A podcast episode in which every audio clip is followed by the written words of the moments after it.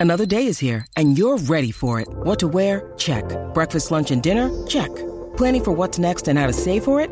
That's where Bank of America can help. For your financial to-dos, Bank of America has experts ready to help get you closer to your goals. Get started at one of our local financial centers or 24-7 in our mobile banking app. Find a location near you at bankofamerica.com slash talk to us.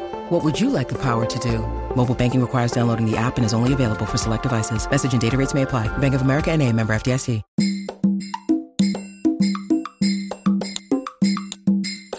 Hi, welcome to the podcast. In this session, we will cover cardiovascular changes during pregnancy. Maternal blood volume increases during pregnancy, and this involves an increase in plasma volume as well as in red cell and white cell volumes. The plasma volume increases by 40 to 50%, whereas the red cell volume goes up by only 15 to 20%. This results in a situation described as physiological anemia of pregnancy. Because of this apparent hemodilution, blood viscosity decreases by about 20%. The exact mechanism of this increase in plasma volume is unknown. However, several hormones like renin, angiotensin, aldosterone, atrial natriuretic peptide, estrogen, and progesterone may be involved in this interesting phenomenon. Two current hypotheses attribute the increase to an underfill state caused by initial vasodilation, which stimulates hormones like renin, angiotensin, and aldosterone, or an overfill state characterized by an early increase in sodium retention due to the increase in mineralocorticoids that retains fluid. This causes an increase in blood volume. Levels of clotting factors 1, 7, 8, 9, 10, and 12 and fibrinogen count are elevated during pregnancy as well. At present, the majority of observers report a statistically significant fall in platelet count as pregnancy progresses.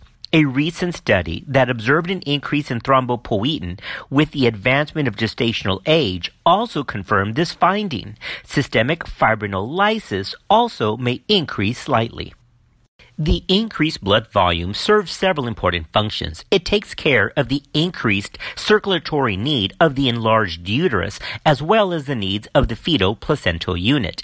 It fills the ever increasing venous reservoir. It protects the pregnant mother from bleeding at the time of delivery and pregnant women become hypercoagulable as gestation progresses. It takes about eight weeks after delivery for the blood volume to finally return to normal.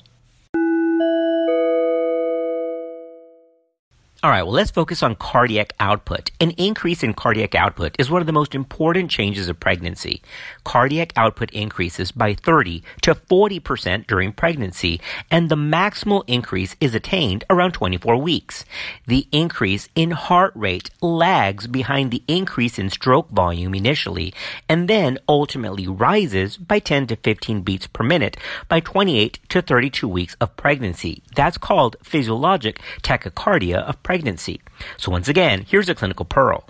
The increase in cardiac output initially depends mainly on the rise in stroke volume, and later the increase in heart rate also becomes an important factor with Doppler and M mode echo, increases in end diastolic chamber size and total left ventricular wall thickness have been observed over recent studies. Cardiac output can vary depending on the uterine size as well as the maternal position at the time of measurement. The enlarged gravid uterus can cause aortocaval compression while the pregnant woman is in the supine position, and this will lead to reduced venous return and ultimately maternal hypotension. This effect will be exacerbated in pregnant women with polyhydramnios or multiple gestations. Cardiac output increases further during labor and delivery and may show values 50% higher than pre-labor values. Now, in the immediate postpartum period, cardiac output increases maximally and can rise 80% above pre-labor values and about 100% above non-pregnant measurements. The increase in stroke volume as well as in heart rate maintains this increased cardiac output. Okay, so here's a quick clinical implication. An increased cardiac output might not be well tolerated by pregnant women with valvular heart disease like aortic or mitral stenosis or coronary artery disease. A severe decompensation in myocardial function can develop at 24 weeks pregnancy, during labor, and especially immediately postpartum. Cardiac output heart rate, and stroke volume decrease to pre labor values 24 to 72 hours postpartum and return to non pregnant levels within 6 to 8 weeks after delivery. Even with this increase in cardiac output, the systolic blood pressure does not change during pregnancy. However, the diastolic blood pressure can drop by about 1 to 15 millimeters of mercury there is a decrease in mean arterial pressure because of an associated decrease in systemic vascular resistance. The heart is physically displaced to the left and upward during pregnancy because of the progressive elevation of the diaphragm by the pregnant uterus. The EKG of a normal pregnant woman may show benign dysrhythmia, reversal of the ST, T, and Q waves, and left axis deviation. Lastly, remember that aortocaval compression is one of the most important events during pregnancy, especially when the pregnant woman lies supine.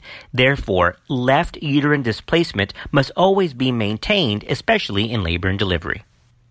Okay, that wraps up our quick podcast covering the cardiovascular effects of pregnancy. We'll see you next time.